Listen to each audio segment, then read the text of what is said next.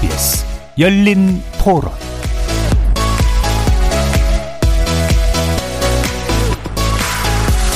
안녕하십니까. KBS 열린 토론 정준희입니다.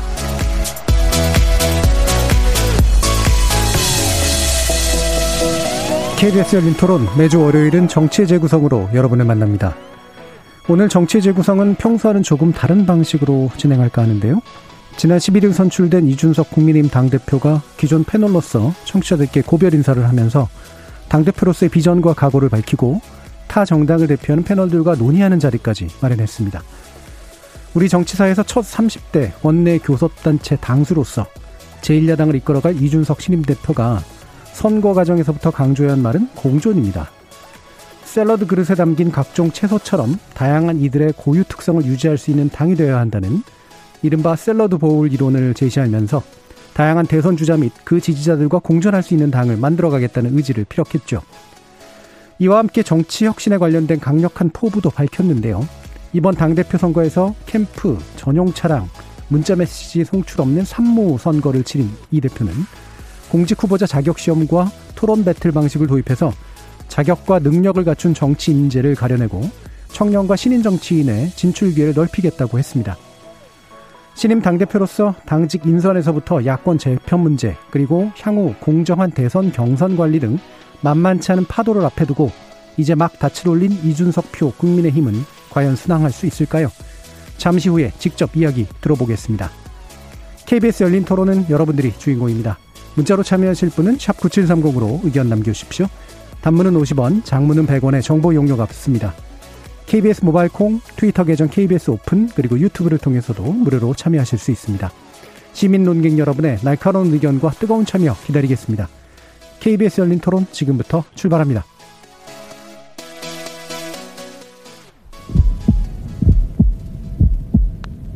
살아 있습니다. 토론이 살아 있습니다. 살아있는 토론, KBS 열린 토론. 토론은 라디오가 진짜입니다. 진짜 토론, KBS 열린 토론.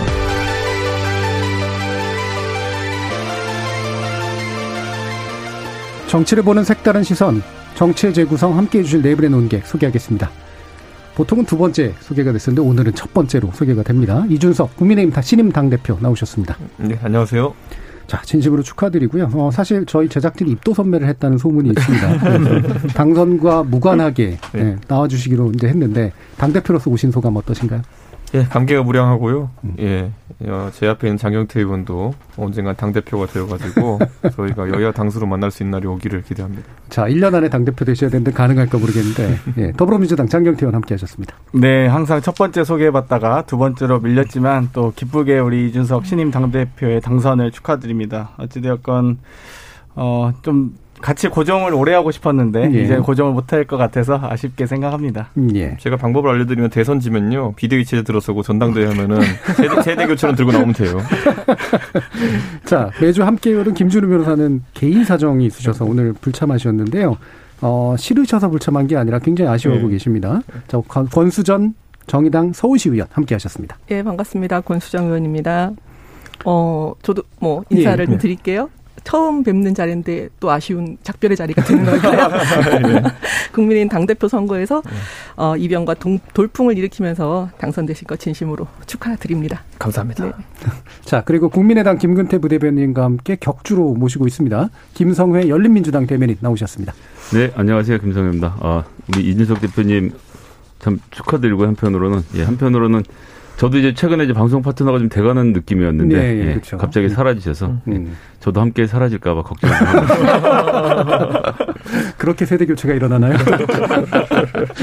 자 오늘 어, 이준석 대표 첫날부터 굉장히 먼 거리를 이동하셨습니다. 어, 그렇죠? 네. 한 몇백 몇백 킬로 정도 이동하셨어요? 거의 700 킬로가 가까이 됐겠죠. 아이고, 대전 찍고 네. 광주 찍고 서울 올라왔으니까요. 음. 예. 그런데 사실 원래는 이제 대전 현충원을 가겠다는 공약은 네. 제가 이제 전당대회에 했던 것이고 그것은 지금까지 이 우리 사회 대통령급 영웅들만 기리던 음. 그 보수 정당의 문화를 좀 일신해 보자라는 그런 상황이었고 사실 김준일 변호사도 몇 번 얘기했어요 저한테 네. 예, 좀 그런 어떤 새로운 시도를 했으면 좋겠다. 음. 그래서 그런 것들도 있고 저는 기본적으로 그다음에 이제 광주 이제 희생자들 예. 이렇게 어 분향소가 오늘까지 이제 운영한다고 해가지고 어, 급하게 또 이제 찾아뵈야겠다는 생각을 했었는데 국민의힘이 지지층을 넓히기 위해서는 지금까지 다루지 않았던 문제를 다뤄야 된다.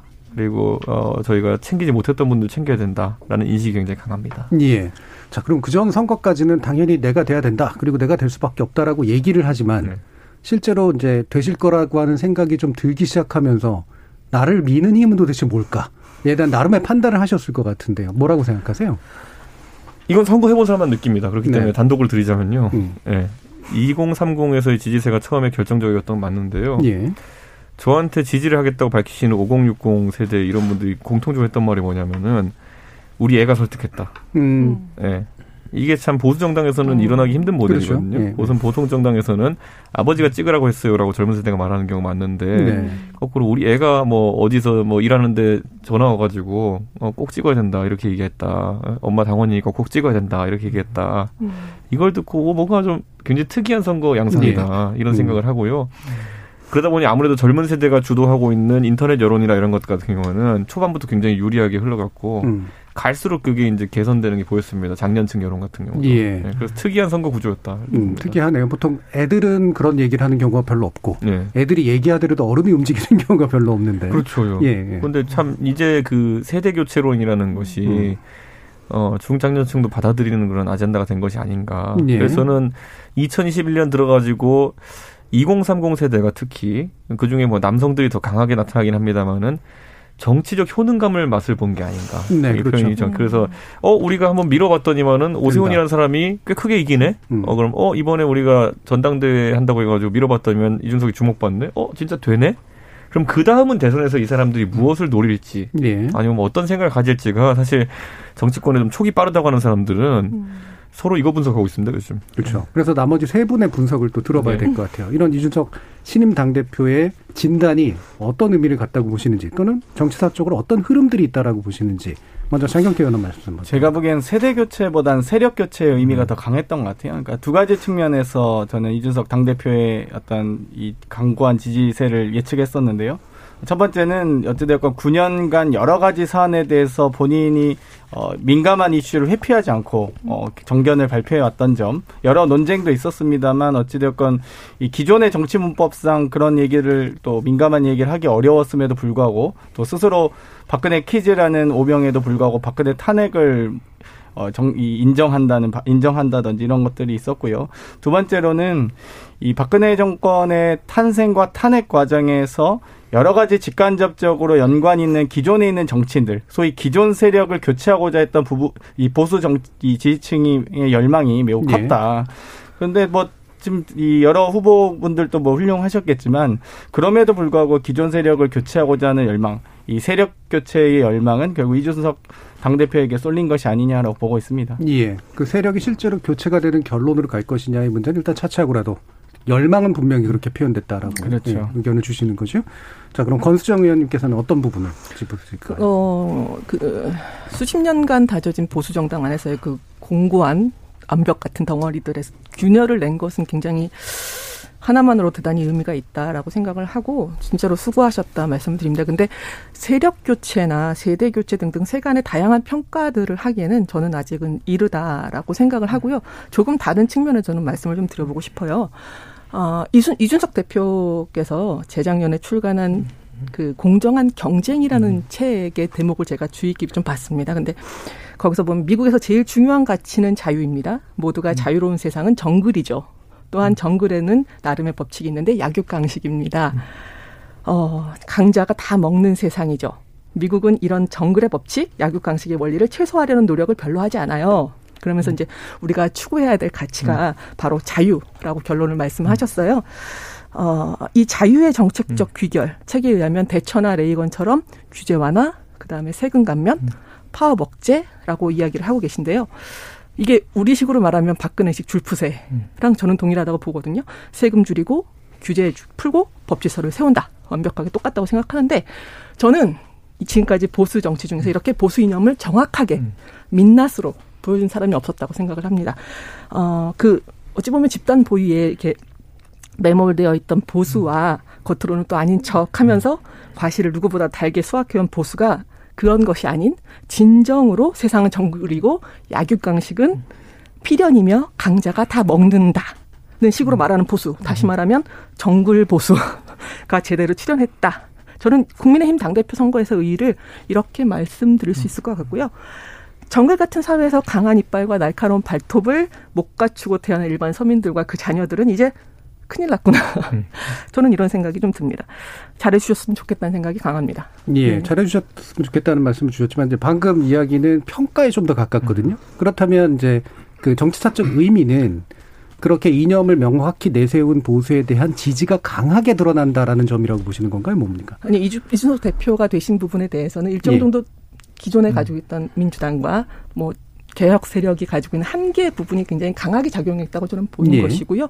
그렇기 때문에 그렇게 말씀해 오셨던 여러 가지 이제 정책적인 평가에 대해서 음. 본인이 어떤 실력으로서 어떤 성과를 내지 못하면 굉장히 또 강하게 역전될 수 있는 가능성을 음. 분명히 가지고 있는 예. 당 대표의 선거였다라는 판단을 하고 예. 있습니다. 일단 잠정적으로 드러난 어떤 네. 덩어리다라고 이제 보시는 건데요. 자 일단 김성애 대변인 말씀까지 듣고 다시 또 이준석 대표에게 가보죠. 뭐 사실 오늘까지는 예, 칭찬을 위주로 해야 되지 않겠나 이렇게 생각하고 있고요. 예. 제가 가장 마음에 들었던 대목은 음. 실제로 그랬는데 어, 광주에 가서 나는 5.18이 민주화 운동인 줄 알고 자라난 세대다라는 음. 자기의 언어 음. 모든 연설을 본인이 썼다는 점에서 그런 것도 참 어, 좋게 다가왔고요. 특히나 대구에서 아, 박근혜 탄핵이 정당했다라는 이야기를 하는 게 그래서 사실 말론 쉬운데 실제로 정치를 하는 사람 입장에서 본인의 지지층이 어떻게 생각할지 모르는 상태에서 그렇게 말하기 쉽지는 않거든요. 예. 근데 사실 이제 뭐 천운이 닿았죠. 거기에 대해서 보수 언론도 비판할 생각이 전혀 없고 이제 여러 가지 분위기가 좋았는데 그 분위기가 거기서 그렇게 될 줄 알고 했던 모르고 했던 정치적으로 판단한 지점이 분명히 있다. 그래서 네. 저는 그 전까지 하고 다르게 대구에서 박근혜 정, 어, 탄핵이 정당했다고 말하는 순간 정치인 이준석의 모습을 봤다라고 생각을 하고요. 앞으로도 정치에서 뭐 그런 점을 좀 계속 지켜주셨으면 좋겠다라는 생각 그리고 이제 정치사적 의미는 거꾸로 얘기하면 이제 정치인들이 자기가 갖고 있던 생각을 좀 투명하게 이야기하는 시대가 또 오고 있다. 지금까지는 예. 약간 두루뭉술하게 말하고 논쟁이 될 만한 것들은 피해가고 했었는데 이제는 조금 더 다른 형태, 뭐 재산 공개하는 것뿐만 아니라 이제 생각과 음. 사상도 공개하는 시대에서 그런데 좀 발을 잘 맞추는 형의 정치인이 아닌가 그런 점은 좀 배울 만하다 생각을 합니다. 예. 어, 뭐, 이제, 당분간은, 오늘이든지라 근데 내일은 안 하실 건가요? 네, 내일은. 뭐, 많은데, 예, 예. 오늘 뭐 굳이 그런 얘기까지. 예, 알겠습니다. 자, 이런 이제 세 분의 패널의 나름의 평가와 함께 또 진단까지 좀 들어봤는데요. 뭐, 혹시 답하고 싶은 부분이 있으실 수도 있고, 스스로는 어떤 방식으로 기록되길 바라시는지에 대한 의견도 좀 들어보도록 하죠. 저는 권 의원님이 지적하신 어쨌든 약육강식이라든지 정글에 대한 부분이 어쩌면 두려움을 자아내는 그런 어떤 어, 부분일 예. 수 있겠습니다. 음. 저도 그걸 의식하지 않는 건 아닙니다. 다만 그럼 그에 대한 대안으로서 존재했던 현재 범진보 진영의 서사라고 하는 것은 또는 언어라 아니면 이런 정책이라는 것은 예. 그에 대한 대안은 아니고요. 약간 우리는 그런 게 그런 걸 지향하지 않아 정도에 그쳤다는 것. 근데 음. 그게 구체적으로 와닿진 않았기 때문에 음. 예를 들어 이런 거죠. 뭐 교육의 관계에서도 보면은 하나만 잘하면 대학 간다. 이게 한 20년 정도의 조리로 오지 않았습니까? 예. 그런데 그 말대로 따라했더니만은 그렇게 결과가 좋지 않아요. 뭐 이런 것들을 체감해가고 있는 세대들 같은 경우에는 오히려 좀 더 구체적인 대안 또는 현실적인 대안을 원하는 거거든요. 음. 이게 자기 개발서나 이런 걸 책의 트렌드를 본다 하더라도요. 서점에 가서 2012년에 가장 최신 트렌드가 뭐였냐 그러면은 힐링이에요. 예, 음. 힐링. 힐링이라는 게 굉장히 큰 화두가 돼가지고 다, 야, 공부 잘한다고 먹고 잘 먹고 잘 사는 거 아니야. 너만의 뭘 찾아. 이런 거 하고 이렇게 힐링해가지고 다 우선 이불로 덮어놓은 상황이었거든요. 근데 그렇게 10년 정도 지나 보니까 그게 다가 아니었다는 걸 이제 알게 된 것이죠. 저는 이제 그런 과정 속에서 음. 젊은 세대는 배신감을 느끼기도 하고 오히려 솔직하게 얘기해주는 사람들한테 좀 끌리는 경향성이 나타난 거 아닌가. 네. 음. 인생은 힘들어가 차라리 정확한 답일 거라는 거. 예. 예. 네가 하고 싶은 일을 해가 아니라 오히려 인생은 힘들어를 얘기하는 게 더 공감을 살수 있다는 것. 이 조류 전환을 음. 정치인들이 좀 이제 받아들여야 될 때가 아닌가 그런 생각이 들고요. 음. 저는 기본적으로 이 김성호 대변인 말씀하신 것처럼 제가 대구 연설하고 광주 연설 저희가 또 거기다 충청권하고 부산권 이렇게 있었는데요. 대구 광주는 정치적인 의미가 큰 도시이기 때문에 제가 좀 힘을 주어서 준비한 건 있긴 있습니다. 예. 특히 대구 연설에서 제가 시도했던 그것에 대해서 그게 사실 그 대구 연설하기 2주 전인가요? 제가 음.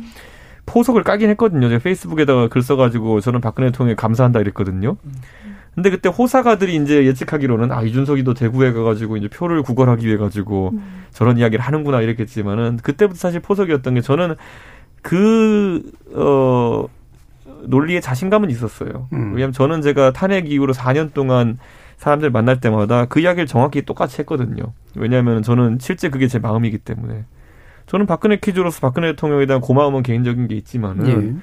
탄핵은 내 선에서 용납할 수가 없다. 이거는 어떻게 어, 만든 대통령인데 그렇게 최순실 같은 분한테 호가호위하는 분한테 낚여가지고 음. 그렇게 정권을 말아먹냐 이게 제 솔직한 언사였거든요. 음. 사람들 만나서 이야기할 때. 하지만 나는 이제 대법원 판결 나고 했지만은 이 사회적인 기준을 갈수록 엄격해져야 된다. 예전에는 권력형 비리가 있어도 대통령까지는 책임 안 지는 것이 하나의 불문율이었다면은 뭐 김대중 대통령 아들 사명제도 그렇고 이명박 대통령 형도 그렇고 노무현 대통령 형도 그렇고 이제는 대통령마저도 거기에 경각심을 가지고 책임을 져야 된다는 것이 새로운 어떤 법리적 잣대라고 한다면은 그것도 받아들이겠다. 하지만 앞으로도 그러면은 다음 정권에서도 그 잣대는 지켜져야 된다. 예. 저는 내, 제 나름의 논리 체계를 구축해 가지고 한 4년 동안 얘기하고 다녔던 거예요.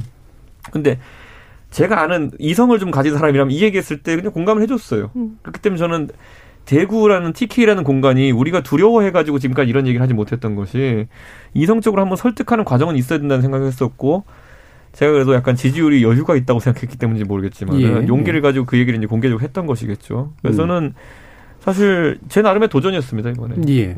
자, 음, 그 나름의 도전. 그 다음에 남들이 사실은 참아하지 않았던 이야기를 솔직하게 꺼내는 것이 이제 상당한 호응을 어, 가져올 수 있었고 그게 또 나름대로 또 솔직하게 얘기해 주셨지만 음. 어느 정도 지지율 격차가 있다라고 판단했기 때문에 도전을 해보신 음. 이제 건데 자 이게 또 아까 이제 김성애 대변인 이제 지적해 주셨지만 이게 이제 딱 모여서 갈 때는 한의문으로 가는데 어디선가 깨져나갈 때는 굉장히 또 힘들 수도 있는 그런 게 되는 거잖아요. 자, 그걸 깨지는 걸 먼저 얘기하실지 아니면 모여서 가는 걸 먼저 얘기하실지 모르겠지만 각 패널들께서 이제 질문을 한번 던져보시겠습니다. 장경태 의원 한번 던져보시죠. 어, 우리 이준석 대표가 선거 기간 내내 공전을 강조하셨어요. 네. 그리고 당대표 수락 연설에서도 공전을 재차 역설했는데 이 공전의 정치를 어떻게 정의하고 계신가요?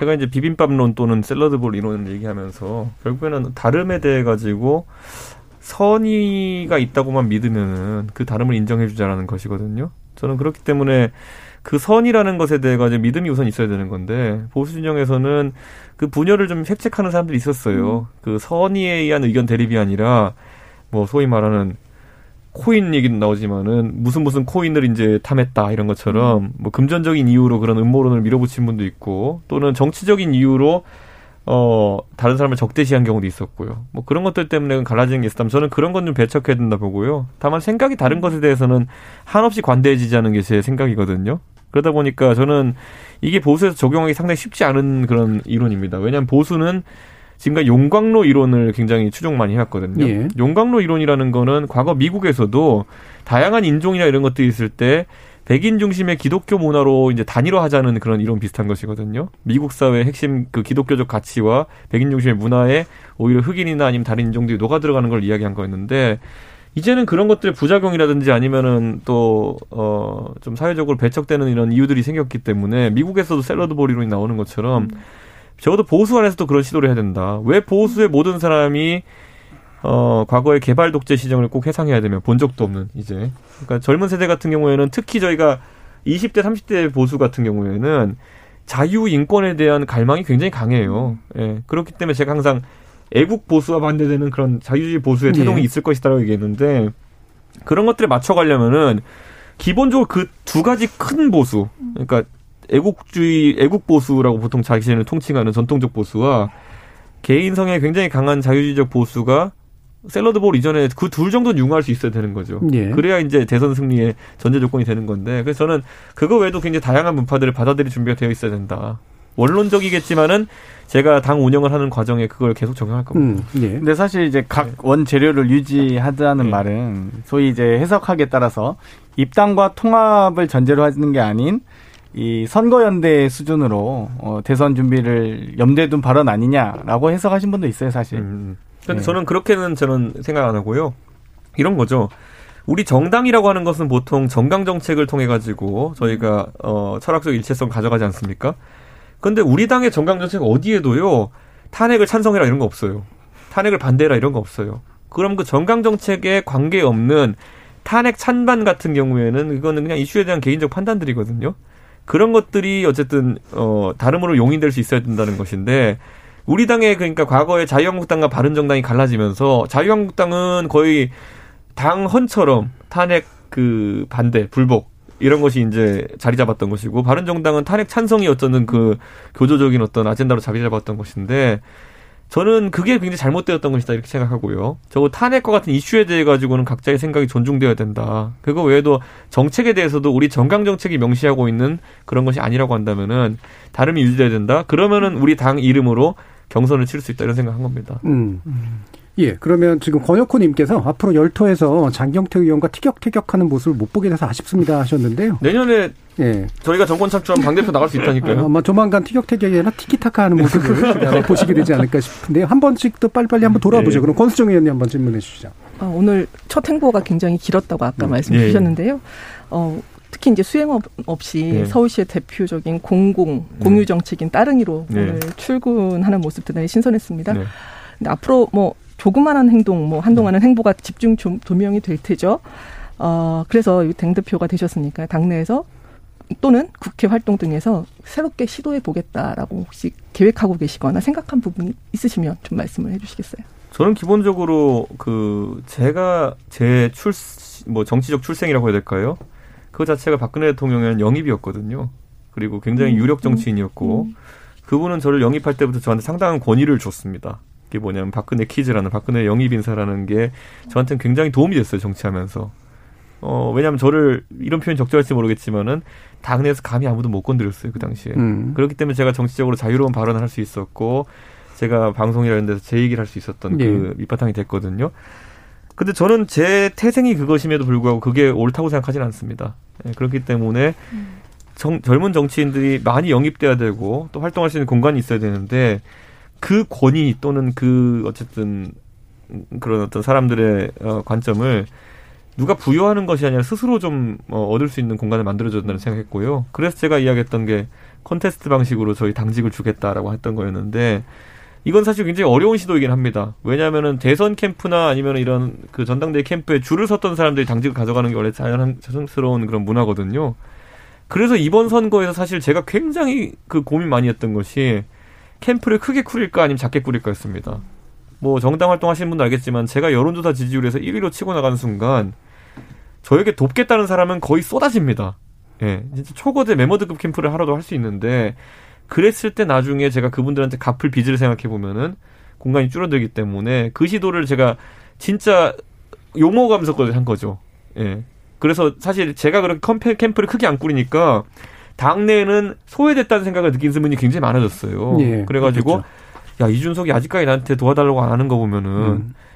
저 녀석이 나중에 날 치려고 하나 보다. 예, 이렇게까지 오해를 사거든요. 예. 사실 아무한테도 임명장 안 주고 아무한테도 캠프 자리 보직을 안 줬는데도 불구하고 그런 페널티까지 먹어가면서 제가 구현하고 싶었던 거는 아까 어쩌면 권 대변인 약간 그 부정적인 뉘앙스로 보실 수도 있는 정글에 가까운 당내 경쟁 체제를 만들겠다는 것이거든요. 그래서 저는 그게 저희 당에서 시도해보고 싶은 첫 번째 관점입니다. 지금 5570님이 질문 하나 주셨어요. 네. 대표님, 따릉이가 좋나요? 킥보드가 좋나요?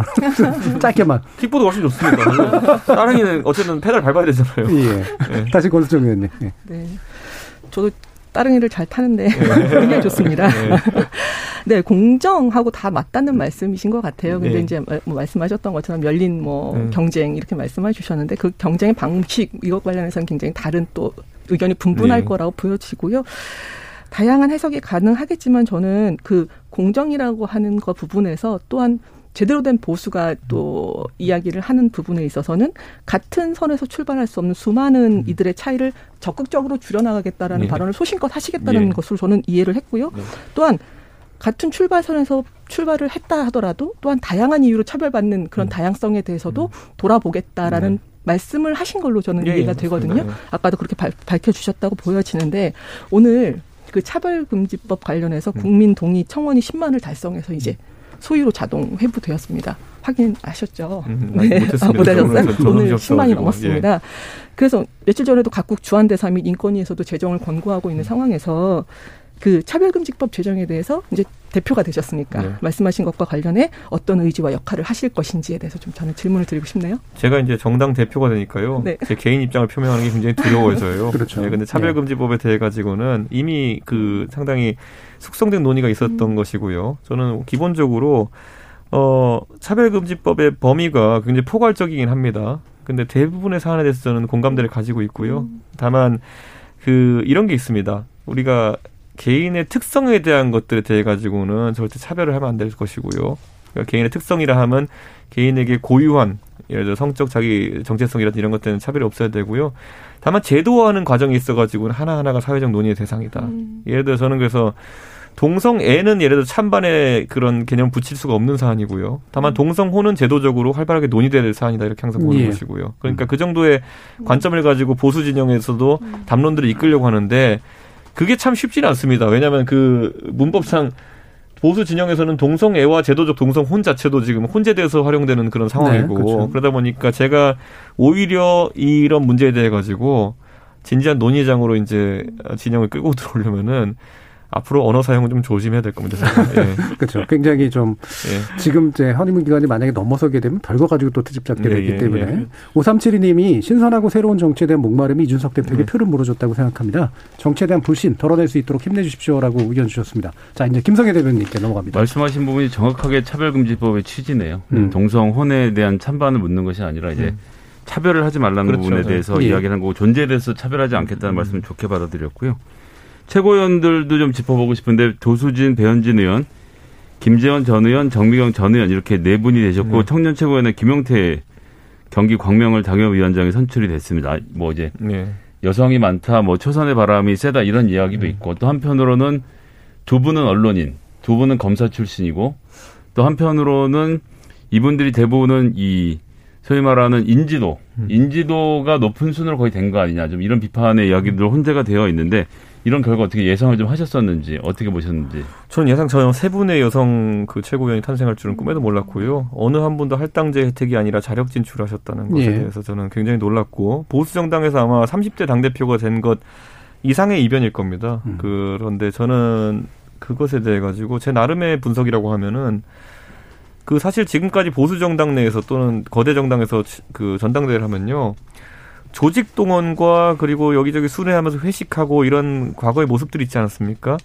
이번 코로나로 인해 가지고 그런 문화가 사라지고 난 뒤에 선거에서 첫 번째 결과거든요. 저는 그래서 이것도 한번 제가 이제 젠더 이슈나 이런 측면에서 고민하고 싶은 것이 제가 설정했던 방향성 그러니까 경쟁하는 데 있어 가지고 불합리한 차별이 없는 환경에서 경쟁했을 때 여성들이 과연 정치에서 어, 소수자인가에 대해서 고민하게 됐고요. 저는 이번에 제가 이런 전당대회 특수한 환경, 코로나 상황에서 특수한 환경도 한번 봤지만은 제가 이야기하는 토론 배틀이나 이런 것에도 보면은 여성들의 약진이 좀 있을 거다, 수치적으로. 이렇게 보는 것이 토론 배틀 방식에 있어가지고는 여성들의 그 비교 어떤 열세라고 할 만한 부분이 없거든요. 예. 제가 다른 뭐 바른미래당에서 했을 때도 그런 걸 느꼈고요. 그래서 앞으로 그 여성의 정치 참여 운동이나 이런 것들도 지금까지 할당제나 이런 방향성 말고도 다른 어떤 방향성이 하나 생길 수도 있겠다 이런 생각을 하고 어쩌면 코로나가 참 많은 국민들한테 아픔을 안겨줬지만은 이런 또 새로운 정치 실험을 할 수 있는 데 있어가지고 하나의 계기가 되지 않았나 이런 생각도 합니다. 예. 또 예, 그리고 이제 또 샐러드 볼이라고 아까 말씀하시고 지금 이제 섞여서 간다는 말씀하셨는데 이게 이제 그 이론적으로 참 좋은 얘기인데 네. 예, 미국도 뭐 샐러드 볼 사회를 만들겠다고 하지만 사실 잘 구현이 안 되고 있는데 네. 사실 그렇다라고 하더라도 국민의힘에서 뭔가 하나의 가치로 모여지면서 샐러드볼이 움직여야 될 텐데 음. 이론이 실질적으로 체화되는 방법에 대해서 혹시 좀 고민하신 게 있는지. 저는 정강 정책상에서의 어떤 동질성을 유지만 한다면은 최대한 다른 의견들을 오히려 권장해야 된다 이런 생각이고요. 저는 그 안에서 첫 번째 과제는 대선 주자들이 자기 생각을 어, 다치지 않고 자기 생각이 다치지 않고 들어올 수 있게 하는 게 중요하다. 예를 들어 윤석열 전 총장 같은 분이 만약에 범여, 범야권으로 들어온다면은 이분의 탄핵에 대한 관점 유지돼야 됩니다. 예를 들어 뭐 TK의 일부 강경보수정 당원들이 무섭다고 해가지고 갑자기 어, 탄핵은 제가 잘못 생각했던 것 같습니다. 이러면은 윤석열 총장의 가치가 뭐가 됩니까? 그런 것처럼 저는 그런 다양한 의견들을 가지고 품고 어, 그 대선 빅텐트를 쳐야 된다 이런 생각을 하고 있고 그게 된다면 저는 굉장히 넓은 스펙트럼을 가질 수 있을 것이고요. 아까 뭐 용광로 이론처럼 그렇게 다 녹여버리거나 아니면 또 갈아버려가지고 하면은 그거는 샐러드가 아니라 녹즙이죠. 그거는. 그럼 여기서 얘기하면 샐러드는 일단 대선에서 승리하는 목적을 위해서는 샐러드 볼처럼 모이자 이런 말씀으로 이해를 해도 되겠군요. 저는 그리고 이런 거죠. 그 새누리당 또는 한나라당이 가장 강했을 시점에 새누리당의 스펙트럼, 한나라당의 스펙트럼이라고 할 때는 그땐 샐러드 볼까지는 아니더라도 적어도 여러 재료가 공존할 수 있는 상황이었습니다. 그게 뭐 아이디어적인 차원도 있겠지만은 뭐 보스가 친박 친 이렇게 나뉘어져 가지고 양대 계파가 서로 상당한 인재풀을 구축하면서 갈 수 있었던 상황도 공존의 상황이긴 했거든요. 서로 공천학살하려고 달려들긴 했지만은.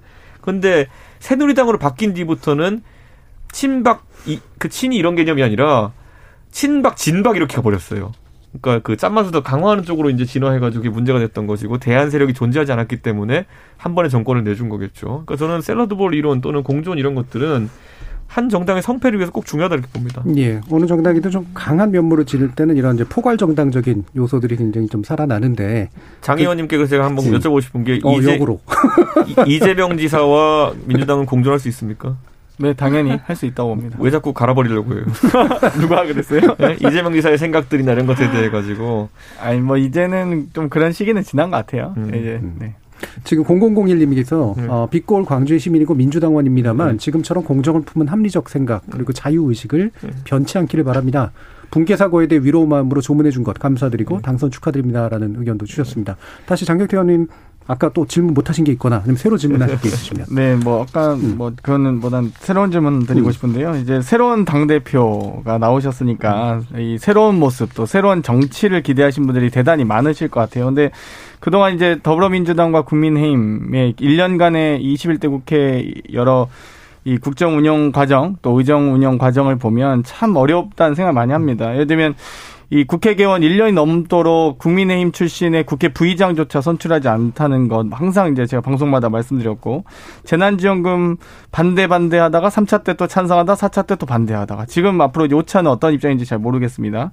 또 장관 여당 국회의원들은 어, 한치의 티끌도 허용하지 않는 그 인사청문회 과정에서 또 이번에 이 부동산 전수조사 과정에서도 저는 같이 이제 재보궐선거 전에 하기를 바랬는데 전수조사를 거부했다가 이제 이제는 또 새로운 시기를 맞이해서 그런지 조사를 요청해 주셔서 다행이긴 한데 뭐 법안이나 예산이나 이렇다 할뭐 어떤 대안이나 근거도 없이 무작정 혹은 무조건 반대했던 그런 모습들보다는 그러니까 저도 이제 야당 의원님들하고도 얘기하다 보면 항상 위에서 반대해라라고 그냥 반대하라고 음. 얘기했다는 게 많아요. 근데 사실 전략적으로 봐도 국민의힘도 어찌되었건 국민을 바라고 국민을 위하는 정치를 위해서 조금 이제 양보할 건 양보하고 또 협의할 건 협의하고 또 정말 강경 투쟁할 건 강경 투쟁 하셨으면 좋겠다. 좀 이 뜨거운 물과 차가운 물이 같이 있어야 좋은 목욕탕이지 계속 뜨겁기만 하면 그 거기에 살 수가 없거든요. 그래서 그런 부분들에 대해서 어떻게 이제 뭐 송영길 대표의 여야정 협의체를 포함해서 어, 대여 협상 과정 어떻게 임하실 생각이신지요? 자, 지금 이게 지금 장경태 의원이 던지신 질문이 유튜브로 이창섭 님께서 음. 질문 던지신 거 거의 똑같습니다. 예. 네, 그래서 발목 잡기라든가 이런 대립 위주의 공격적인 행보 당 대표로서도 계속 하실 생각입니까라는 의견도 주셨는데 한번 들어보죠. 저는요 아까 뜨거운 물 차가운 물 장경태 의원 비교해 주셨는데요. 오히려 그 매치업을 한번 보자고요. 주호영 대표와 김태년 원내대표의 조합에서는 오히려 좀 더 강성 성향을 보이신 분이 저는 김태년 원내대표라고 좀 봅니다. 그건 아무래도 여당의 원내대표로서 좀 청와대와 뭐 교감하에 일을 진행할 수밖에 없었기 때문에 그럴 수밖에 없어 보는데 저는 그 조합 하에서는 뭐 주호영 대표는 오히려 김종인 대표와는 좀 다르게 좀 타협의 의지가 있었다 좀 보이기 때문에 저는 지금도 결국 민주당 지도부가 어떻게 하느냐에 약간 저의 행동도 귀족될 것이다 이렇게 보고요. 저는 송영길 대표에 대한 평가는 기본적으로 저희 야당에서 굉장히 좋습니다. 왜냐하면은 상당히 지금까지는 어, 그 전에 계셨던 분들과 다르게 전향적인 행보 그리고 또 개혁적인 행보를 많이 보이고 계시고 어 부동산 전수자 이런 데도 보면은 굉장히 나중에 그 처분 결과를 보면은 굉장히 전격적인 행보를 많이 하셨고 그래서 기대감이 좀 있습니다. 그래서 제가 당 대표 된 다음에도 여야 이제 사실 항상 협의체를 하자고 이제 말씀하셨고 저도 어 거기에 대해서 긍정적으로 화답을 했는데요. 저는 그런 게 좀 정리화되는 게 우선이다 이렇게 보고요. 오늘 제가 국회의장님도 이제 예방하면서 의장님께서도 그런 부분에서 본인이 중재하실 수 있는 부분이 있으면 하겠다라고 하셨는데요. 저는 상당히 긍정적으로 보고요. 항상 이제 그 오히려 민주당이 당청 관계를 대선 앞두고 어떻게 설정한가에 있어가지고 갑자기 또 강경 모드 돌변하지 않았으면 좋겠다. 좀 그런 생각을 좀 하게 되어 있습니다. 예. 저기 장경태 의원이 당대표라면 어떤 답을 할지는 제가 들어볼 텐데 아직은 아니다. 네. 그 다음 기회로 좀 미루고 바로 권수정 의원께 한번 넘기게. 네. 뭐 장경태 의원께서도 말씀하신 것처럼 음. 두 당이 지금까지 뭐 의견 충돌 이런 것들을 만들어왔던 국회의 모습 자체가 가지는 함의가 있을 것 같다는 생각이 네. 있거든요. 결국은 국회 안에서 다양한 정치 세력들이 논의할 수 있는 구조 자체를 못 만들어 왔던 것 그리고 이제 세대 교체나 뭐 세력 교체 이런 것들과 관련해서도 어 함의하는 좀 숫자가 있는 것 같아요. 이번 선거에서도 분명히 나왔던 부분이긴 한데 18, 18, 25, 40 이거 딱 들으시면 생각나는 게 좀 있지 않으세요? 어, 그 깜짝 놀랐어요. 공영 방송에서. 아, 네. 이게 뭐 18살 미만은 네. 선거 권한이 일단 없고 그다음에 네. 뭐 뭐 25세 같은 경우에는 국회의원, 그다음에 40세 대권 음. 주자로 뭐 발돋움할 수 있는 아예 네. 기회조차도 없는 네. 우리나라 선거도 있고 그다음에 뭐 정치와 관련해서는 뭐 위성 정당 등의 그 네. 과정들도 쭉 다 겪으셨던 건데요. 관련해서 이제 뭐 이준석 대표께서 되시는 과정에서도 이것은 이제 제한되기도 했잖아요. 대, 대선 출마 관련해서 네. 이것은 이제 아마도 대표께서는 끌고 가실 의제라고 저는 이미 음. 생각을 하고 있고 그것과는 별개로 질문드리고 싶은 음. 것은 혹시 지금까지 이제 그 지방의회와 관련해서 대표께서 특히 청년들의 정치 참여 확대 음. 부분에 있어서 광역의회 중대 선거구제 음. 도입 등등 지방의회 개혁에 대해서 말씀해 주신 부분이 있어요. 선거제 네. 관련해서. 네. 이 논의가 바로 다음 어, 내년 대선과 함께 지방선거가 준비되고 있는데 이 부분과 관련해서 어떤 의지를 가지고 계시고 또 어떤 논의를 이끌어 가실지에 대해서 되게 저는 지방선거 공교롭게 네. 대선과 시기가 상당히 겹치기 때문에 음. 이 논의가 쉽진 않을 거라고 저도 예상합니다만은 음. 저는 기본적으로 우리나라의 그 의회 뭐 단계를 굳이 보면은 기초의회, 광역의회, 국회의원 이렇게 가면서 그 세 가지 선거에 각각 다른 선거 제도가 적용되고 있다는 것이 음. 굉장히 좀 의아하긴 합니다. 우리 기초의원은 중선거구제를 사실상 채택하고 있는 것이고 광역의원은 그 단순 다수제 플러스 비례제를 하고 있고요. 음. 그리고 우린 준연 동정을 이제 그 사실상 국회의원은 하고 있는데요. 이거는 하나의 철학이 있다면 도대체 이 세 가지가 나올 수가 없는 음. 것인데 저는 이건 개선해야 되고요. 저는 제가 바른미래당 생활한 것도 있었지만은 기본적으로 사표 방지를 위해 가지고 그리고 또 다만 지역 대표성을 유지하면 사표 방지를 하는 방법 중에 가장 유효한 것은 중대선거구제다 이렇게 보고 있습니다. 그렇기 때문에 그런 방향으로의 개혁이 이루어진다 그러면은 다만 이거는 뭐 권현주가 잘 아시겠지만은 이거는 양 정당, 양대 정당에서 의석을 상당 부분 3정당, 4정당에게 내줄 각오를 하고 해야 되는 정치 개혁이거든요. 네. 그럼 저는 개인적으로는 거기에 대한 의지가 있습니다. 하지만 제가 만약에 나중에 잘해가지고 어, 총재 수준의 신망으로 붙게 되지 않는 한 제가 음. 당내 설득은 쉽지 않을 것 같아가지고 음. 좀 개인적인 소신과 당론은 분리해서 말씀드리겠습니다. 예. 예. 지금 4186님이 50대 경북권 시민입니다. 예. 제가 지역에서 겪어본 국회의원 선거는 개인적으로 비참했습니다. 예. 인격과 능력을 검증할 기회가 없었습니다. 그저 지역에서 경제력 좀 있고 조직 있고 줄서기 잘하는 사람들이 후보가 되었고 거의 그 사람들이 지역 국회의원 되더군요. 이제는 제발 인격과 능력 위주의 공천이 되기를 꼭 당부드립니다 하셨는데요. 아마 정치혁신 쪽에서 이제 이런 부분을 얘기해 주셨던 걸 아는데 김성애 대변인 뭐 관련해서 질문하실 부분 있으신가요? 혁신하면 또 말씀하셨던 것 중에 하나가 이제 대변인단을 토론 음. 배틀을 통해서 네. 꾸리겠다고 하셨는데 뭐 그러면서 이제 분기나 반기한 사람 음. 뭐 바꾸는 것 포함해서 하는 것을 말씀하시는데 일단 뽑는 방법이 궁금하고요. 그리고 제기에는 그렇게 하면 이제 결국 이게 국민의힘 소속 이 방송 토론단을 기획을 하고 계신 게 아닌가. 본인의 모델을 벤치마킹해서. 음. 네, 어떻게 생각하시는지. 저 대신 만나게 될 사람들입니다. 아. 네. 그러니까 저는 이런 생각을 해요. 그러니까, 어, 제가 말한 실력주의라는 것이 정치의 모든 영역에 적용될 수는 없습니다. 왜냐하면 지역구 정치라는 것은 저희 뭐 장 의원이나 저도 경험하고 있지만은 지역민들의 마음을 얻는다고 하는 것은 실력만으로 되는 게 아닙니다. 그리고 실력이라는 것도 굉장히 다양한 방면에 측정돼야 되고요. 결국 소통 능력이라든지 아니면은 또 어, 지역구 이슈 같은 것을 끈질게 해결한 능력이라든지 다양하게 되는데 다만 이 대변인이라고 하면은 굉장히 좀 기능적인 면이 강하기 때문에 그래서 뭐 글을 쓰는 능력이라든지 토론하는 능력 같은 것들을 측정할 수 있다고 좀 보기 때문에 이런 걸 시도하는 거고요. 저는 그 장의원도 이제 사실 정당 생활을 10년 넘게 하면서 청년위원회 활동이라는 걸 열심히 했지만은 진짜 저 사람은 끈질기게 버틴 겁니다. 믿기지가 않아요. 믿기지가 않아요, 진짜. 예. 정, 대한민국 정당 역사상에 30대 당대표가 되는 것만큼 어려운 게 정당에 진짜 평당 원으로 밑바닥이 시작해가지고 국회의원 지역구를 한다는 거는 진짜 어려운 거거든요. 그러니까 저는 이런 도전을 해서 성과를 내는 것도 하나의 롤 모델은 될 수 있겠지만은 그게 보편화된 모델이라고 하면은 많은 사람들이 그 전에 쓰러져요. 예, 그렇기 때문에 저는 그들이 조금 더 여론에게 먼저 선보일 수 있는 그러니까 그런 장을 만들어줘야 된다는 생각을 하고요. 그 중에 하나가 실력으로선 대변인을 통해 가지고 아까 김 대변인 말씀하신 것처럼 뭐 종편 방송 시사 패널이라든지 이런 걸 통해 가지고 자기 생각을 좀 이야기할 수 있도록 하는 게 음. 좋겠다. 그리고 예. 제가 이야기했던 것처럼 그 당직을 주는 사람은 박근혜 대통령 같은 큰 정치인이 아니라 본인이 컨테스트로 뚫어낸 그런 어떤 만들어낸 권위였으면 좋겠다. 음. 그런 생각에서 제 나름의 사고 실험을 해서 이제 만든 것이고요. 잘 된지는 지켜봐야겠죠. 저도 두려움이 많습니다. 왜냐면은 실력 좋다고 뽑아놨더니만은 뭐 갑자기 어느 순간에 투고가 들어와서 도덕적인 문제 때문에 하차하는 경우가 생길 수도 있고 음. 네. 그런 게 검증이 쉽지 않잖아요. 그렇죠. 그런 것처럼 저는 제 나름의 부담감을 안고 이거를 시도해 보는 겁니다. 예. 어, 뭐 권위를 이제 누군가가 주는 그런 방식이 아니라 스스로 이제 경쟁을 통과하는 네. 방식이라고 얘기하셨는데 네. 어떤 면에서 보면은 이제 이준석 모델의 반반을 섞어가지고 아마 이제 음. 되는 것하고 유사하지 않을까 싶기도 그러니까 이런 거죠. 우리가 음. 예를 들어서 어떤 뭐 인사책이 있어가지고 대한민국의 5급 공채 공무원이 되신 분들, 그러니까 과거 행정고시가 되신 분들 같은 경우에는 그분들이 누구한테 빚졌다고 생각할까요? 음. 본인들이 열심히 해가지고 됐다고 생각하지. 음. 그게 그분들에게 스스로의 권위를 부여하는 방식인 것이고, 다만 정치 면에서는 지금 대변인 누가 됐다? 당대표가 찍은 거죠. 그러니까 저는 그 문법을 좀 바꿀 필요가 있다고 예. 생각하는 거죠. 지금 이제 정치개혁 관련된 이야기들을 한번 좀 일부에서 나눠봤는데요. 2부에서는 이제 대선 쪽에 아마 좀 집중해서 얘기가 나눠올 것 같기 네. 때문에요. 일부 마치기 전에 간단한 질문 두 가지 한번 던져보겠습니다. 네. 일단 하나는 청취자가 던져주신 질문인데 네. 아마 짧게 해주실 수 있을 것 네. 같고요. 다른 하나는 이제 언론노조 쪽에서 던진 질문을 네. 또 제가 가져왔는데 공영방송이라. 네. 8711님이 올림픽 참여 여부 이준석 대표 생각 듣고 싶습니다. 일단 이거 하나고요. 일단 먼저 답변 한번 주시죠. 저는 뭐 원래 스포츠는 전쟁이 나도 교류하는 것이기 때문에 네.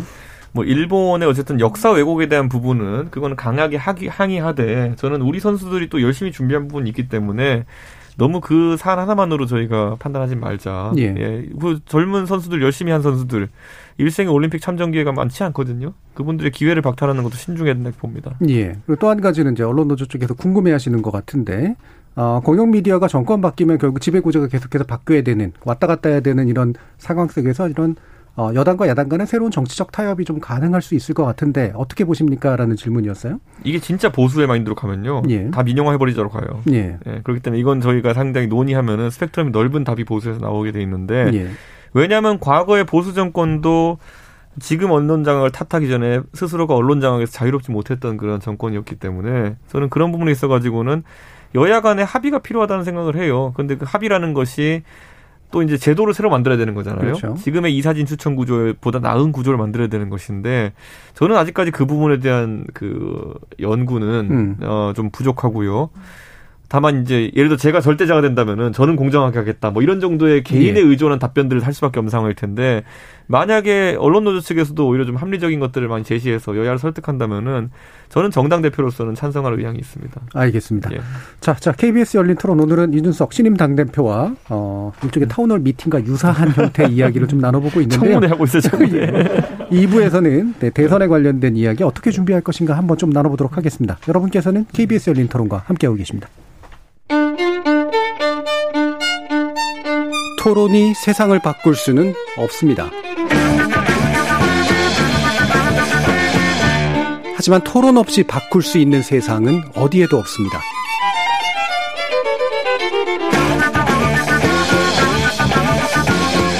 세상의 선한 변화를 갈망하는 당신. 정답이 아니라 질문의 힘을 믿는 당신. 우리 KBS 열린 토론에서 만납시다.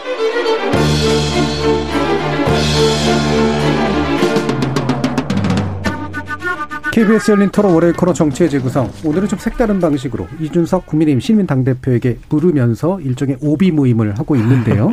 김성희 열린민주당 대변인, 권수정 정의당 서울시 의원, 장경태 더불어민주당 의원, 그리고 이준석 국민의힘 대표 이렇게 네 분과 함께하고 있습니다. 자, 대선 경선.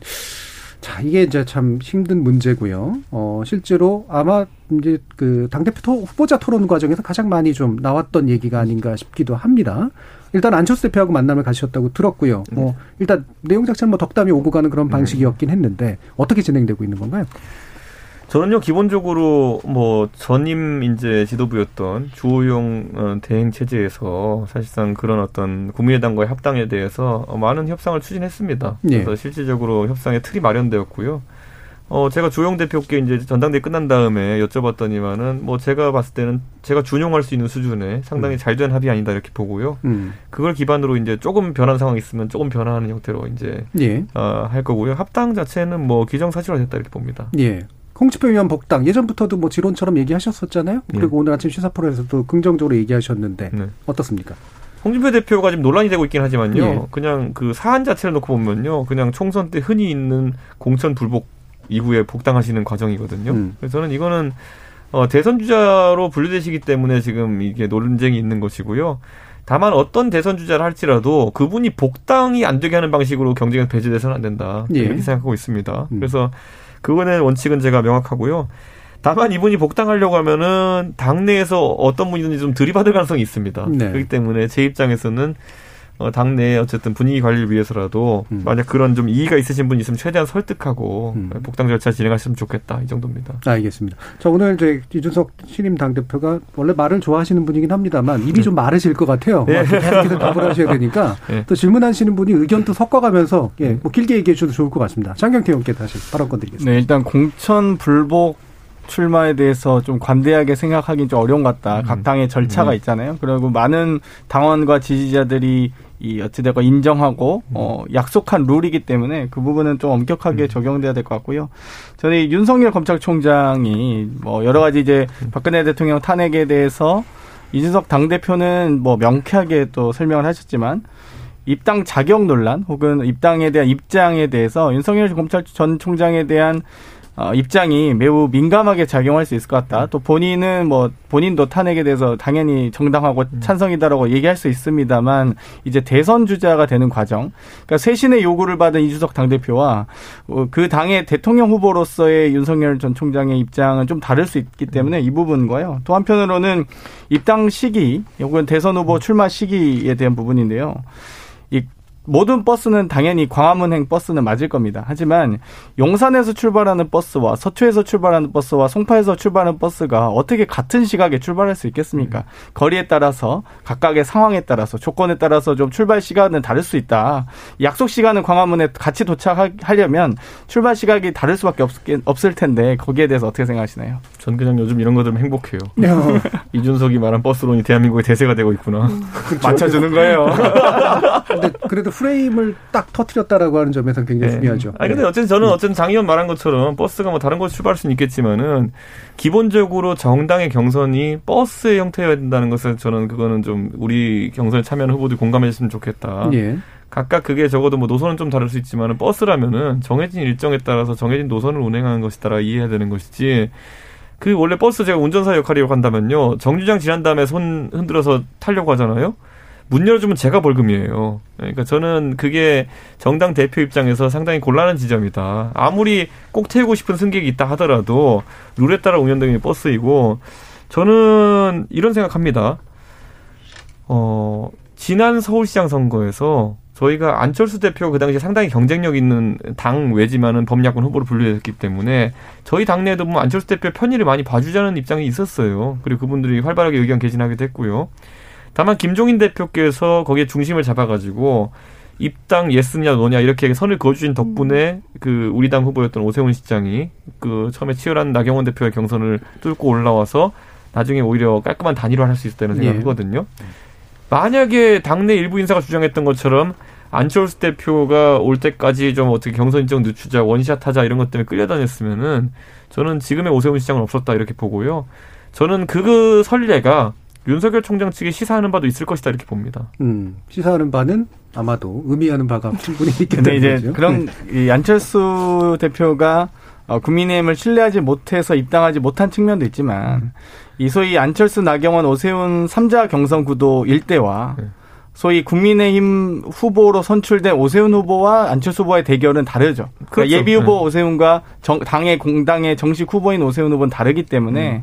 사실 그 부분은 최대한 김정인 대표가 시간 끌면서 안철수 후보 힘 빼기를 한 거 아닙니까 실제로? 뭐 전략이 무엇되든 건지 간에 저는 아마 이번에도 2단계 단일화를 만약 구상하시는 분이 있다면은 아까 장 의원이 말한 그 우리 당 내 경선의 시너지 효과 또는 컨벤션 효과까지도 고려해가지고 그두 번째 정장에서 기다리셔야 될 거다. 네, 이런 생각. 저는 이제 관련돼서 하나 좀 예, 예. 저도 예. 궁금한 게 있어서 윤석열 총장 측에서 이제 윤석열, 이준석 현상은 다르지 않다. 기존 여의도 문법에서 네. 어, 에 대한 국민의 바람이 반영된 거라고 말은 하는데 실질적으로는 윤석열 현장에 먼저 있었고 네. 그 바람을 타고 이준석 현상도 있는 거 아니냐 이런 네. 입장들을 가지고 있는 것 같은데 여기서 예. 어떻게 생각하시는지 좀 음, 제가 거만해져서가 아니라요 이제 예. 정당 대표가 되니까 어 다른 당도 아니고 이제 다른 어, 밖에 계신 후보의 공보 담당자는 상대 안 하려고요. 아, 네. 음. 왜냐하면 이게 사실 윤석열 총장 측이 약간 아쉬운 거는 이게 공식 개선 체계가 어떻게 마련되는지가 아직 불명하다 보니까 저희 정당 입장에서 소통하는데 약간의 어려움은 있습니다. 최근에 뭐 대변인 격으로 언론 출신의 인사가 이제 영입된 것은 이런 것은 긍정적인 시그널을 보는 게 최근까지는 그 윤석열 총장 측의 입장을 가장 잘 대변한다고 알려주신 분의 직함이 중마고였어요. 음.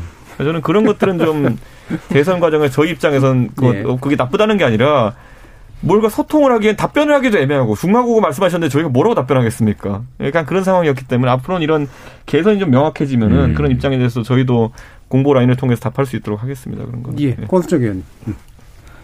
어, 대단히 합리적인 대안들을 계속해서 내고 음. 계셔가지고 네. 잘 지켜졌으면 좋겠다 이런 생각이 음. 들고 예. 버스는 사실 상황 변화에 따라서 좀 시간대가 좀 늦어지기도 하니까 네. 지하철이 훨씬 더 갖춰진 시간대에 맞춰서 예. 움직이지 않나요? 그건 뭐 교통 체증을 감안하면 그런데 예, 적어도 기점에서는 보통 정확하게 네. 출발할 겁니다. 어, 네. 예. 중간 중간 영향을 덜 받는 네. 지하철 이론으로 변경을 한, 해도 좋겠다 이런 생각을 하면서 이 대권과 관련해서 계속 이야기하다 보면 이분이 얘기가 계속 나오잖아요. 음. 김종인 음.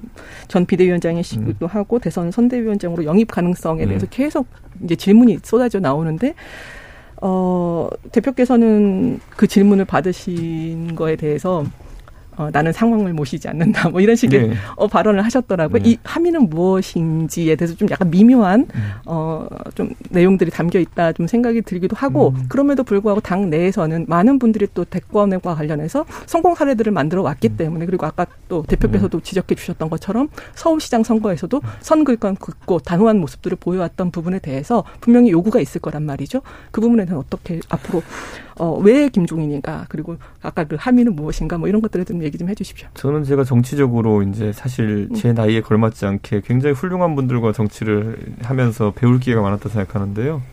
저는 박근혜 대통령에도 어떤 그 회의 진행하는 것이나 선거 현장을 뛰는 법에 많이 배웠고요. 김종인 위원장에게는 메시지 전쟁하는 법 그리고 음. 또이 강단 있게 어떤 전략을 수행하는 것에 대해서 많이 배웠다 보고요. 유승민 의원에게는 정책적으로 또 철학적으로 많이 영향받았다 이렇게 보고요. 그런데 저는 김종인 위원장의 그런 스킬적인 측면, 메시지 능력이나 어쨌든 강단 있게 당대 당 어떤 그런 어, 대립 관계에서 대처하는 법 이런 걸 배웠다 보기 때문에 그분의 그런 전략 전술 같은 걸 신뢰합니다 상당 부분. 그래서 저는 이번에 대선 과정에서도 그런 분이 있으면 참 좋죠. 그러니까 어쨌든 특히 단일화라는 또 어려운 판이 있지 않습니까 보면은 지금 이번 선거에서는 저는 단일화까지 가지 않았으면 좋겠고 원샷 경선했으면 좋겠지만은 만약 일부 주자가 그런 선택을 한다면 저희도 대처해야 될 거 아니겠습니까? 그렇다면 저는 그런 분들 특히 가장 최근에 그런 승리를 경험하신 분들의 가치는 높다 이렇게 보고요. 지금 일각에서는 김종인 위원장을 부르는 것 자체 또는 모시는 것 자체에 대해 가지고 굉장히 우려하고 있는 것 같은데요. 저 같은 사람 김종인 위원장 잘 알아서 그런지 모르겠지만은 정작 모두가 그분을 모시고 싶어도 안 오는 문제는 또 고민 안 하느냐. 굉장히 그분이 누군가 돕는데 까다로운 분이거든요. 그래서 저는 그거는 앞으로 제가 유동적으로 좀 봐야 될 것 같은 게 저희 대선 주자가 누가 됐냐에 따라 가지고 그분과 궁합이 안 맞을 수 있어요. 하지만 저는 개인적으로는 당 대표로서는 그분이 꼭좀 저희를 도와줬으면 좋겠다는 생각은 있습니다. 예. 음. 원래 아까 이제 질문 드리려다 만 거였는데 네. 사실 이제 결국 당 대표의 핵심은 지금 현재로서는 원내 대표하고 다른 건 이제 인사권이잖아요. 네. 그렇죠? 인사권을 이용해서 어떻게 말 그대로 세력 교체 내지 세대 교체 내지 당의 색깔을 바꿀 것인가 하는데 어떤 방식으로 인사권을 쓰실 생각입니까? 저는 기본적으로 사람 먼저 보고 그다음에 나머지 안배를 하거든요. 예. 지금 제가 그래서 이번에 일부 언론에 나왔지만은 지명직 최고위원이나 아니면 이런 예, 정책위장 이런 분들 계속 구상하면서 사람 이름부터 써놓고 봤더니만은 뭐 그 A안 B안 있습니다만은 특정 안에서는 70% 80% 여성이 나오더라고요. 그러니까 그런 것처럼 저는 음. 컨셉 인사나 이런 것보다는 오히려 능력 위주로 이제 좀 인사를 하려고 하는 그런 예. 성향이 강하다 음. 이렇게 보고요. 저는 저희가 권한을 내려놓는다라는 말을 많이 하잖아요. 예, 예. 대통령께서도 항상 분권을 얘기하셨고 음. 권력 나누기를 얘기하셨는데 실제 잡으면 안 되는 경우가 많은데 저는 당 대변인 배틀에서 뽑겠다도 사실 제 권리를 내려놓는 겁니다. 음. 예, 제가 임명할 수 있는 두 자리 세 자리를 내려놓는 거니까요. 근데 그런 것도 좀 실천하려고 합니다. 저는. 예. 예. 인사권을 능력 경쟁 위주의 방식으로 쓰겠다라는 예. 것이죠. 아니 그렇게 해서 토론으로 뽑힌 분들이 저한테 예. 고마워하겠습니까? 내가 잘했다 됐다 생각하겠지. 자 오늘 예. 이제 문자도 굉장히 많이 들어오고 있는데 특히 예. 이제 광주에서의 문자가 많아요. 어, 3316님이 이준석 대표 축하드립니다. 광주 찾아주셔서 감사드리고요. 음. 이제 세상이 좀 바뀌겠구나 희망도 보았습니다. 음. 진영 논리나 지역 감정이 앞서서 옳고 그름을 먼저 가리는 사회. 그리고서 서울로 보낸 자식들이 지역 때문에 불이익을 당하지 않는 공정한 사회, 정의로운 정치 풍토 조성해 주실 것 기대해 봅니다라는 의견 주셨고요. 또 라이나르트님은 town hall meeting 형식 좋네요. 이준석 대표가 무슨 생각하는지 더 잘 알 수 있어 좋습니다라는 저는 힘들어요. 되게 힘드시죠. 그래서 제가 더 읽어드릴 텐데요. 예. 나쁜 문자도 있었습니다. 0658님이 예. 이준석 대표 말만 잘하지 예. 행동은 과연 따르고 있나 의구심 듭니다. 예. 언론이 키워준 거품도 있지 않았나 개인적으로 생각합니다. 자 이런 아 의구심이 있는 평가를 네. 다른 방식으로 아마 극복해 주실 거라고 좀 네. 믿는데요. 한 번 더 질문하시면서 막 자연스러운 논의하실 수 있을 것 같아요. 김성애 대표님. 예, 저는 아까 김종인 전 비대위원장 얘기를 좀 이어가고 싶은데 일단 그 뭐 공식적 비공식적으로 김종인 비대위원 전 비대위원장이나 우리 저 대표님이나 네. 안철수라는 정치인에 대해서 이렇게 호의적인 평가를 하시지 않는 것이 또 네. 현실로 있지 않습니까? 네. 그런 게 하나 있고 김종인 비대위원장이 얼마 전까지는 이 윤석열 전 총장에 대해서 굉장한 구애를 펼치다가 음. 어느 순간 갑자기 탁 멀어지면서 음. 관심 없다라고 돌아서는 순간이 있는데 전 뭐 이건 그냥 뭐 제 말 그대로 내피셜 옆에 계시니까 여쭤보는 건데 김종인 비대위원장이 어떤 대선 캠프의 책임자라기보다는 아 내가 국민의힘 전체 대선을 끌 수 있겠구나 하는 생각을 판단을 혹시 후보 시절의 대표님하고 해서 아 그렇다고 하면 내가 굳이 윤석열 개인한테 구애할 필요가 없지. 음. 이런 생각은 하지 않았을까 이런 생각도 좀 드는데 그렇게 돼서 어쨌거나 거리를 놓고 뭐 안철수 윤석열하고 다이렇게 좀 멀어지고 그렇게 되면 저는 뭐 아, 니라고 생각을 하지만 지금 이제 당내에 있는 유승민 음. 후보 최근에 또 지지율도 좀 오르고 있고 음. 음. 그렇게 해서 좀 어떻게 하면 공, 공정한 그림을 만들 건지 또 김정인 비대위원장하고 관계도 어떻게 좀 상정을 하고 계신지 이런 게 좀 궁금합니다. 제가 이제 아까 교류하는 원로들이나 중진들이 많지만은 그분들이 저에 대해서 오래 교류하신 분들 잘 아는 게 뭐냐면요. 쟤는 참 우리 말을 잘 들어준다. 하지만 결국 우리 말을 따르진 않더라. 예. 뭐 이게 상당히 보편화된 인식이라고 저는 음. 알고 있습니다. 그래가지고 김정인 위원장도 저를 통해 가지고 뭐 본인이 당에 영향력을 강하게 미칠 수 있다 이런 생각을 하진 않으셨을 거예요. 그래서 다양한 어떤 말씀을 주시지만은 뭐 그게 관철 안 됐다고 해가지고 뭐 전화를 안 받으시는 것도 아니고 음. 뭐 그런 상황이고 어 저는 공정하다고 하면 결국에는 제가 지금도 보면은 저가 전당대회 과정 중에서 저라고 윤석열 총장 팔려 그러겠으면 못 팔았겠습니까? 그래가지고 뭐 연락이 된다, 어 직접 소통된다 이러고 저라고 못했겠습니까? 그 어, 최측근 젊은 어, 그 보좌역으로 있는 사람이 저랑 방송을 그렇게 많이 했던 사람인데. 예. 네. 근데 저는 그래서 오히려 그런 것들에 대해서 제가 좀 손해를 본다 하더라도 언급하지 않는 것을 원칙으로 삼았고요. 당 대표가 되어서도 지금 제가 국회 들어가면은 기자들이 계속 물어보는 게 윤석열 총장과 어떻게 하고 계십니까? 이거는 아침 기본 질문이에요. 근데 그런 것에 대해서 답을 안 하는 것이 제가 어, 나름의 공정성을 확보하는 방식이 아닐까 싶습니다. 음, 예. 권수정 의원님 혹시 또. 아, 질문요? 예. 어, 대선과 관련해서라기보다는 네. 다른 행보이긴 한데 어, 대선의 또 키워드일 수도 있을 것 같아요. 네. 공정이라는 말씀 계속해서 네. 주고 계신데 오늘 광주 내려갔다 오셨잖아요. 네. 근데 광주에서도 이제 유족 유가족들을 만나 뵙고 있지만 결국 네. 그뒤 인면에 또 보면 네. 결국 중대재해기업 처벌법 그렇죠. 등의 예.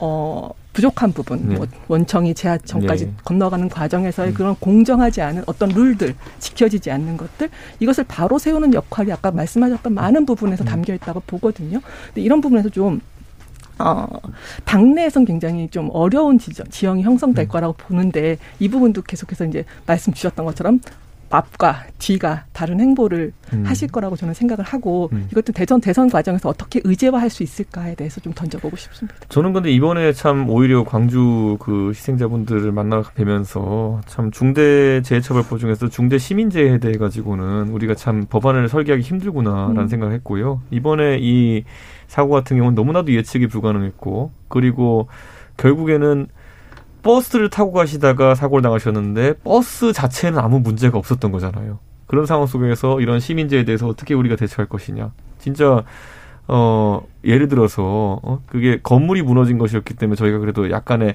가해자성 이런 인물도 있었기 때문이지 만약에 천재지변성으로 만약 비슷한 상황이 일어났다고 하면 또 거기 어떻게 대처할 것이냐. 그럼 억울하게 피해를 당한 시민들은 어떻게 저희가 또 챙겨드려야 되느냐.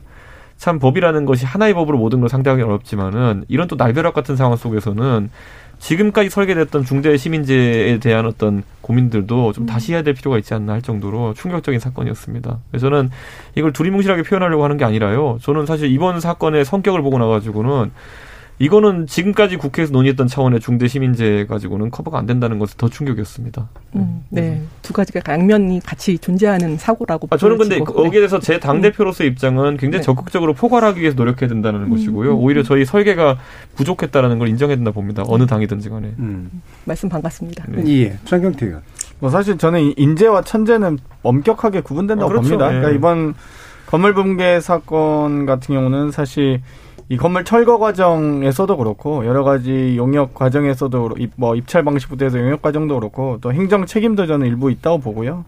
뭐 우리가 가로수가 넘어져서 지금 사고가 다, 변을 당하신 게 아니기 때문에 이런 부분은 명확하게 우리가 이미 이제 어찌되었건 많은 법들이 있습니다. 중대재해기업처벌법부터 해서 뭐 이해충돌방지법이나 여러 가지 관련 법들, 뭐 부패방지법을 포함해서 여러 가지 관련 입법들이 되어 있기 때문에 이런 부분은 충분히 어, 저희가 구분할 수 있다고 보고요. 사실 아직까지는 이제 허니문 기간이니까 네. 저희가 뭐 자세하게 얘기는 하진 않겠지만 뭐 남북 평화에 대한 뭐 어떤 논의라든지 비정규직에 대한 대책 또 성평등에 대한 논의 또 행정수도 이전이라든지 국토균형 발전에 대한 논의 예를 들면 지금 당장 가덕도 특별법에 대해서 이준석 대표께서는 좀 반대 의견이 많으셨잖아요. 제 맨날 물어보잖아요. 할 줄 몇 개냐고. 제가 그래서 눈이 다 몇 개인데요. 하나하나 다 설명드렸죠. 그래서 어, 예를 들면 여러 가지 국제선은 뭐 3.5km 이상 돼야 된다부터 시작해서 네. 뭐 인천공항 3활주로까지 제가 다 설명드렸던 적이 있는데 어찌되었건 그 이 여러 가지 이제 현안들이 아마 다가오실 겁니다. 이 예를 들면 TK, PK와 이 가장 음. 큰 갈등 중에 하나의 가덕도 특별법도 그 중에 하나일 텐데요. 앞으로 이제 당 대표로서 부동산 정책 현, 이 현안에 대해서 공급은 어떻게 할 것인지 인허가 같은 경우는 뭐 재건축 재개발이나 층고 제한이나 고도 제한 고도 제한이나 이런 것도 어떻게 할 것인지 뭐 과세는 뭐 어떻게 하실 건지 대출은 어떻게 하실 건지 LTV, DTI, DSR부터 시작해서 온갖 이제 해법에 대한 논의가 올 겁니다. 이제 그 부분을 저희가 지금 답을 구하진 않겠지만 이준석 당대표의 입에서 어떤 말이 나올지를 많은 또 보수 지지층이 기다리고 있지 않겠습니까? 그런 부분을 잘 준비하셔서 어, 잘 또 상의하셔서 어, 좋은 좀 우리 미래 세대에게 준비할 수 있는 내 집 마련의 꿈이 이루어지는 그런 사회를 만드는데 같이 좀 동참해 주셨으면 좋겠네요. 저를 대선 주자로 만들기 위해 노력하시는 것 같습니다. 헌법이 먼저 고쳐져야 됩니다. 네. 자, 지금 7975님이 네. 이준석 대표님 축하합니다. 저는 네. 50대 중반이고 국힘당을 지지한 적은 없습니다. 네. 그렇다고 민주당을 무조건 지지하는 것도 아닙니다. 음. 이제는 진보 보수의 견제, 서로 끌어내리기만을 위한 싸움에 진절이 나는 사람입니다. 정말 좋은 국힘당을 만들어주세요. 진보도 정신 바짝 차리고 싹 바뀔 수 있도록 말이죠. 정책을 위해서 치열하게 논쟁하는 국회를 죽기 전에 보고 싶습니다라고 말씀해 주셨는데요. 이분의 7975님의 말씀을 제가 받아가지고 저도 어, 네. 드리고 싶은 질문이 어, 제가 이제 정치를 관찰하면서, 그다음에 정치인들을 만나면서 제일 느끼는 답답함은 말을 나누는 재미가 없어요. 네. 그러니까 왜 그러냐면 말만 잘한다 뭐 이런 식의 얘기는 음. 저도 싫지만 그러니까 말을 가지고 하는 게 사실은 정치고 그다음에 말을 책임지는 게 상당히 정치인데 그냥 온갖 정치적 수사만 가득 차 있고 음. 그다음에 진영에 의해 가지고 이제 땡깡 음. 피우는 음. 음. 나쁜 말로 하면 이런 식의 것들이 좀 정치인의 언어로 대두되면서 음. 실망감도 좀 많이 나오는 것 같은데 우리가 동일한 생각을 하고 뭐 합리적인 논의를 한다고 다 정치가 음. 되는 건 물론 아니긴 합니다만 그래도 뭔가 이렇게 서로 다른 생각을 하더라도 말한 즐거움이 있었다라는 네. 그런 느낌이 좀 들어야 될 것 같은데 제가 볼 때 이준석 단 대표는 지금까지 보수 계열의 정당 중에서 당 대표 중에는 가장 그것에 가까울 것 같은데 당 대표 하면서 그게 쉽지는 않을 것 같거든요 분명히 왜냐하면 네. 진영도 있기 때문에 어떻게 풀어가실 생각이세요? 저는 제가 지금까지 제가 방송 패널을 하면서 했던 이야기들은 제가 그냥 개인적인 관심사에 따라 했던 공부들에 따라 가지고 답변한 것이겠지만은 정당 대표가 된 이후로는 제가 무던히도 학습해야 될 겁니다. 왜냐하면 예. 지금까지는 제가 어, 매일 방송국에서 떨어진 주제나 이런 것들에 대해서 제 평소 생각을 이야기하면 되는 거였는데, 아까 장 의원이 열거한 게 참 저도 부담이긴 한 게, 졸지에 제가 농담상 아까 대선주자급이라고 얘기했지만은 정당 대표가 관장하는 영역이 대선주자에 결코 못 미치는 게 아닙니다. 그렇기 음. 때문에 오늘도 당장 세종시의 국회 그 분원 이전하는 문제에 대해서 세종 지역 언론에서 저한테 질문했는데 제가 솔직하게 아직까지 검토 못해서 답을 못 드리겠습니다라고 제가 말씀드렸거든요. 예. 어느 정도 기간 동안은 제가 솔직하게 답변을 드려야 될 것 같고요. 제가 모르는 부분에 대해서는 음. 다만 제가 그런 어떤 지역적인 이슈나 아니면 국민적인 관심이 있다 그러면은 빨리 공부해서 제가 따라잡아야죠 그거는. 음. 예. 자 그럼 또 한 가지 아마 실질적으로 마지막 질문이 되지 않을까 싶은데요. 아까 음. 이제 권수정 의원님도 말씀을 좀 일부 주시긴 했습니다만 아까 정치 효능감 얘기해 주셨고요. 음. 근데 지금의 그 정치 효능감을 보이는 투표하는 그 분들의 특징이 음. 응징 투표를 많이 하잖아요. 예, 예. 그래서 딱 지지했다가 마음에 안 들면 싹 빠져서 딴 쪽을 이제 찾는 그런 음. 방식으로 가는데 이준석 당 대표가 만들어내는 이 보수 정당의 어떤 나름의 정치 개혁 내지 정당 그 대안이 이들로 하여금 금세 마음이 변하게 안 만들려면 음. 어떤 걸 하실 수 있을 거라고 생각하십니까? 저는 기본적으로 아젠더에 따라서 지금 저희 팬덤이라는 게 뭉쳐 있다 생각하거든요. 음. 그러니까 아까 얘기했던 새로운 보수의 영역이 그렇게 구축됐다 보는데 이 아젠다가 너무 유동적입니다. 음. 그렇기 때문에 처음에는 저희가 젠더 이슈라는 걸로 시작했고, 그 다음에 나중에 뭐 하태경 같은 분이 게임 이슈 이런 것도 건드렸다가, 나중에 지금 이제 공정이란 좀 더 확대된 주제로 이제 넘어온 것 같긴 한데, 또 거꾸로 공정이란 건 너무 넓어졌기 때문에 이 이슈를 제대로 관리하지 못하고 철학적으로 일관된 말을 하지 못하면은 음. 흘러나갈 지지층도 꽤 됩니다. 그렇죠. 그리고 이제 사람 하나하나에 반응하기 시작해서 이번에는 제가 뭐 지명직 최고위원 인선한다고 했더니만은 저랑 일면식도 없는 분이 하마평에 오르고 그분을 지명한다는 음. 추측성 기사 하나 때문에 갑자기 저한테 지지를 철회하겠다는 문자가 날라들고 희한한 경험들을 하고 있습니다. 그렇죠. 그렇기 때문에 저는 근데 이거는 거꾸로 일관성을 계속 지켜나가는 게 중요하고 저는 그 철학에 대한 빈곤을 빨리 해결해야 된다. 아까 그 권 의원님 말씀하신 것처럼 차별에 대한 그런 우리의 입장은 무엇인가에 대해 가지고도 상당히 그런 고민들을 계속 밝히고 그걸 좀 단단하게 만들어야 되는 것이거든요.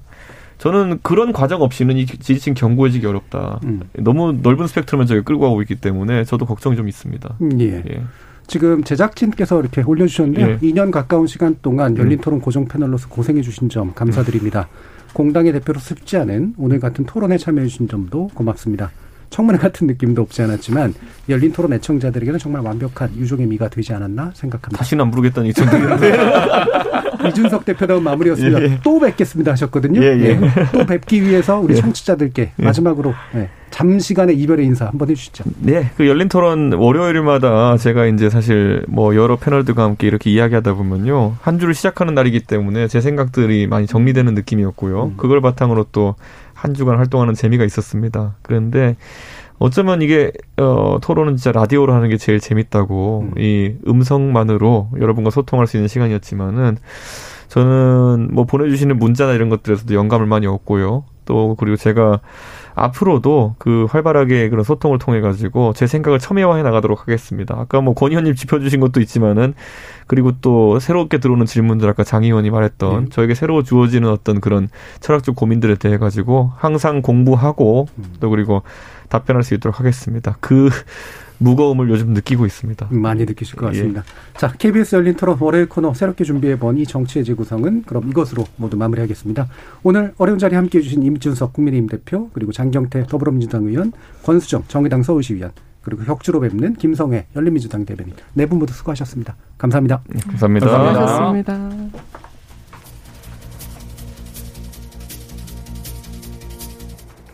열광하거나 혐오하거나 현실 정치를 대할 때 사람들이 흔히 취하는 극단적 감정입니다. 온갖 미사여구 그리고 도덕적으로 과잉한 담론을 제거하고 나면 결국 정치는 적과 동지를 가르는 선명한 전선 위에서 시작되기 때문이죠. 이런 강력한 에너지는 사람들로 하여금 대의명분을 위한 희생을 가능하게 하기도 하고 또 때로는 공존을 불가능하게 할 만큼 상처와 피해를 남기기도 합니다. 그리고 그 뒤에 찾아드는 건 종종 허무주의와 냉소인 경우가 많죠. 대선을 맞아 서서히 진용을 갖추고 있는 우리 공당의 대표 정치인들께 바라건대 2021년 그리고 2022년에 우리 민주주의 정치는 어떤 시민적 감성과 마주하고 있을지 냉소로 넘어 혐오를 지나 열광과는 또 다른 희망의 에너지를 만들 방안은 무엇일지 곰곰이 짚어봐 주시면 좋겠습니다. 저는 내일 저녁 7시 20분에 다시 찾아뵙죠. 지금까지 KBS 열린 토론 정준이었습니다.